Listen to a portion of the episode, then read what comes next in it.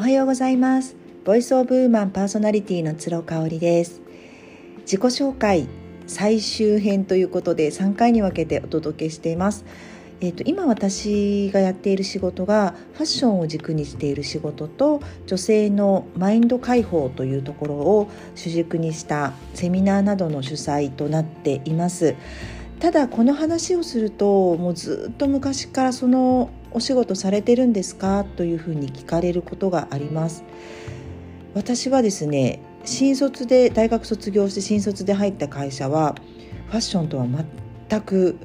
関係のない会社でした。と言いますのも、えー、大学の3年間ですねモスバーガーでバイトをアルバイトをしていまして、まあ、自分自身サービス業に向いてるなって思ってたんですね。人と接することがすごく好きだしこうサービスを提供するとか人前で話すとかそういうことにね全く抵抗がなかったんですね。なので就職活動もおのずと語学力を生かすかあの前回の自己紹介でフランスに留学した話をあのしましたけれども、まあ、フランス語英語を活かせるような仕事と人と接するような仕事っていうところで、まあ、ホテル業界とかねあの受けてました。で、えー、そのホテルホテルを経営するあの大きな会社に入ることができたんですけれども、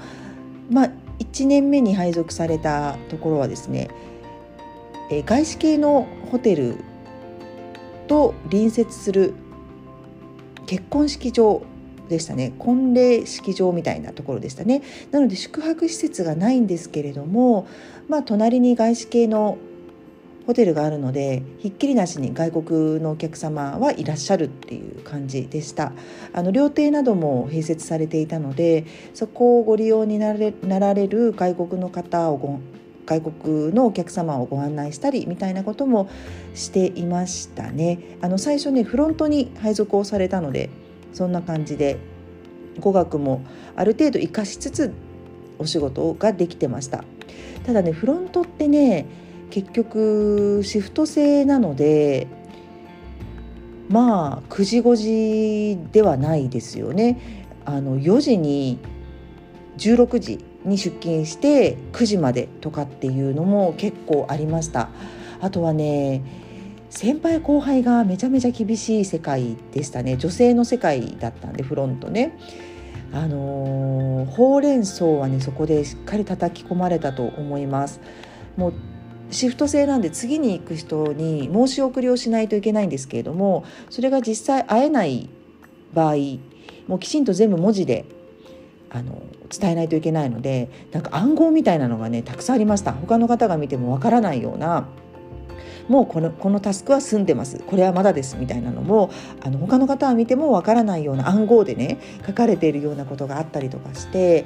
まあねこの時に結構社会人としてあのフィードバックとあの報告連絡相談をするっていうそういう経験値は上がったかなっていうふうに思ってます。で1年で1年だったかな移動になりましてまあのもともと、え、その婚礼式場に行った時に第一希望として出していたあの婚礼営業ですねブライダルカウンセリングのカウンセラーの仕事に就きます。ここで2年ぐらいですかね働くんですけど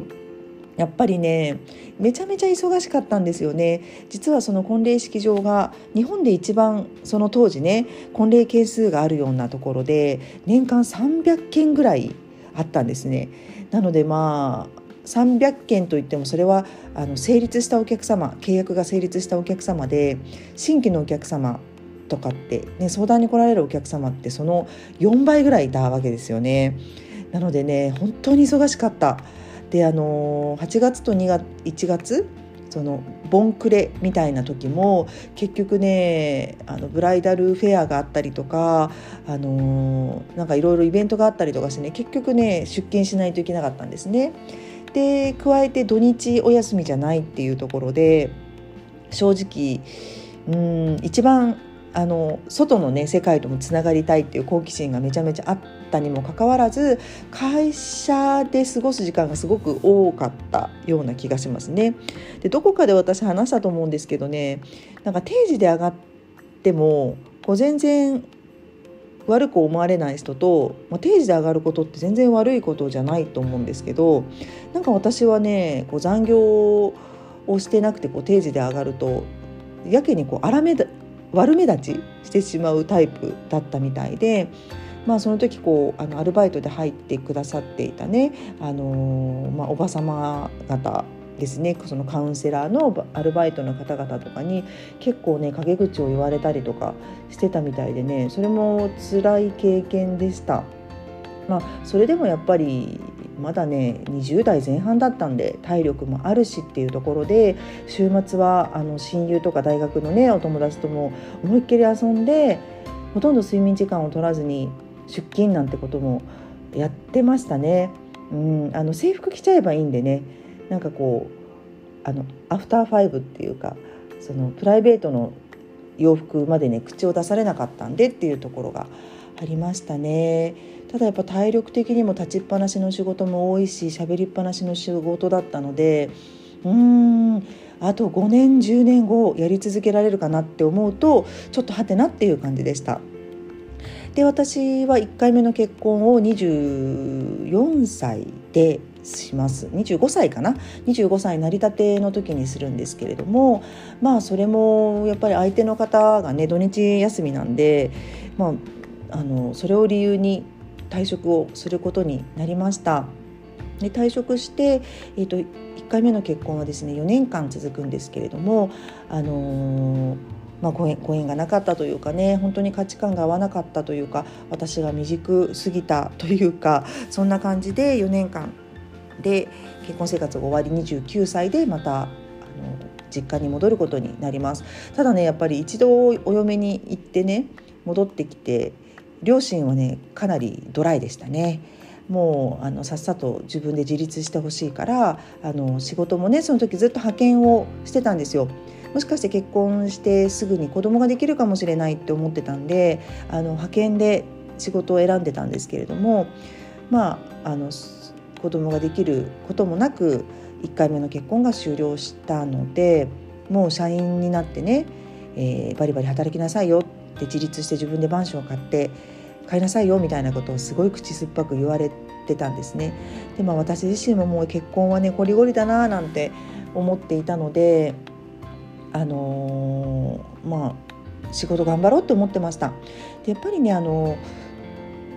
ちょっとこう自分の中でもあ子供はもしかしたら持てないかもなって思っていた節がありました。まあ、一つにはあの婦人科系のねトラブルが結構多かったんですね。生理不順もそうですし生理痛もめちゃめちゃひどかったしうんなんか一応それもあって年一で婦人科検診は受けてましたが32歳の時にねあの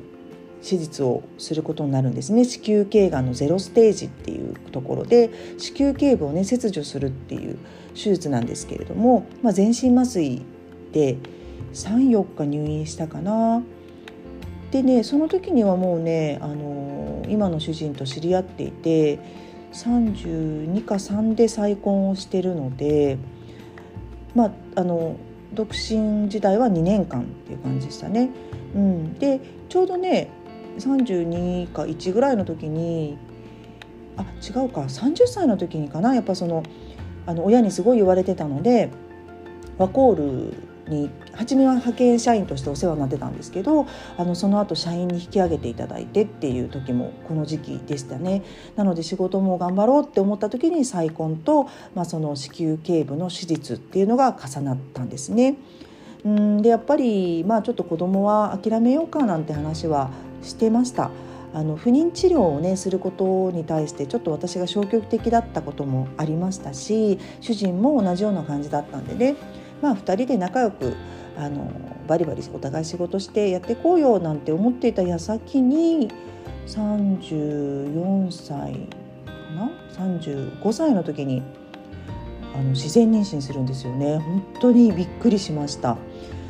で長男を36で産みました。私がうさぎ年なんですけれども同じうさぎ年のあの長男を出産しましてでその後あの関西に主人が転勤になったので、えー、仕事ワコールを5年間勤めたワコールを辞めて関西に行ってっていう感じですね。なので次男は関西で出産しました。